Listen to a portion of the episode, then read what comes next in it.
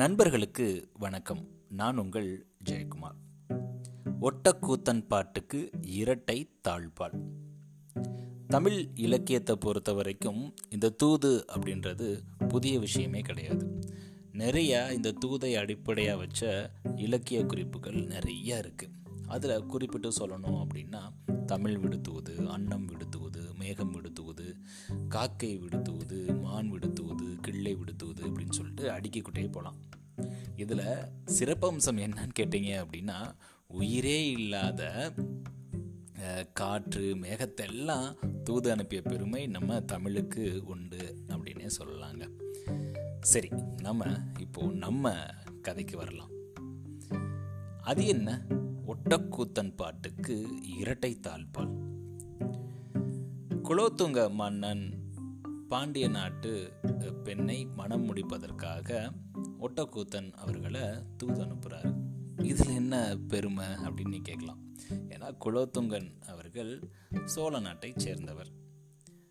பெண்ணும் பாண்டிய நாட்டை சேர்ந்தவங்க. இதுக்கு தூது போகிறாரு நம்ம ஒட்டக்கூத்தர்.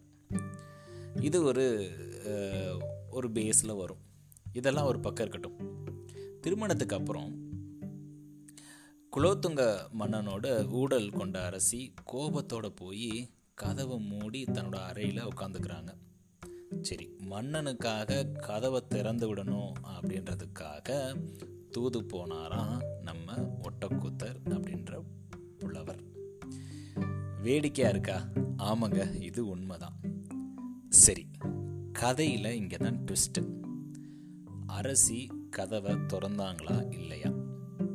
ஏன் ஒட்டக்கூத்தன் பாடலுக்கு இரட்டை தாழ்பால் அப்படின்ற பட்டத்தை இவர் வாங்கிட்டு வந்தார்? கடைசியில் அதுதான் மிச்சமா அப்படின்னு நீங்கள் இந்த பாடல் மூலம் தெரிஞ்சுக்கலாம். அப்படி என்னங்க பாடல் பாடிட்டாரு அப்படின்னு நீங்கள் கேட்கறது எனக்கு தோணுது. கொஞ்சம் நல்ல கவனிங்களேன் இந்த பாடலை. நானே இனி உன்னை வேண்டுவதில்லை. நளின மலர்ந்தேனே கபாடன் திறந்திடு. திரவா விடிலோ வானேரணைய வாழ் வீர விகுளாதிபன் வாசல் வந்தால் தானே திறக்கு நின் கைதலாகிய தாமரையே. இதனுடைய அர்த்தம் என்ன? அழகான மலரில் இருக்கும் தேன் போன்ற இனிமையான பெண்ணே மன்னனுக்காக கதவை திறந்துவிடு என்று உன்னை வேண்டிக் கொள்ள வேண்டும் என்ற அவசியம் எனக்கில்லை. போச்சு. சரி அடுத்து. வானவளாகிய புகழ் கொண்ட ஆண் சிங்கத்துக்கு நிகரானவன் என் மன்னன் குலோத்துங்கன். வால் வீரனாகிய குலோத்துங்கன் உன் அறையின் பக்கம் வந்தாலே போதும். தாமரை போன்ற உன் கைகள் தானாக வந்து கதவை திறந்துவிடும். இப்படின்னு ஒரு மாமதையில் ஒரு பாடு பாட்டிட்டாரு நம்ம ஒட்டக்குத்தர் அவர்கள். சரி அரசிக்கு ஏற்கனவே மன்னர் மேலே கோபம். இந்த பாட்டை கேட்டதும் இன்னும் கோபம் அதிகமாயிருச்சு.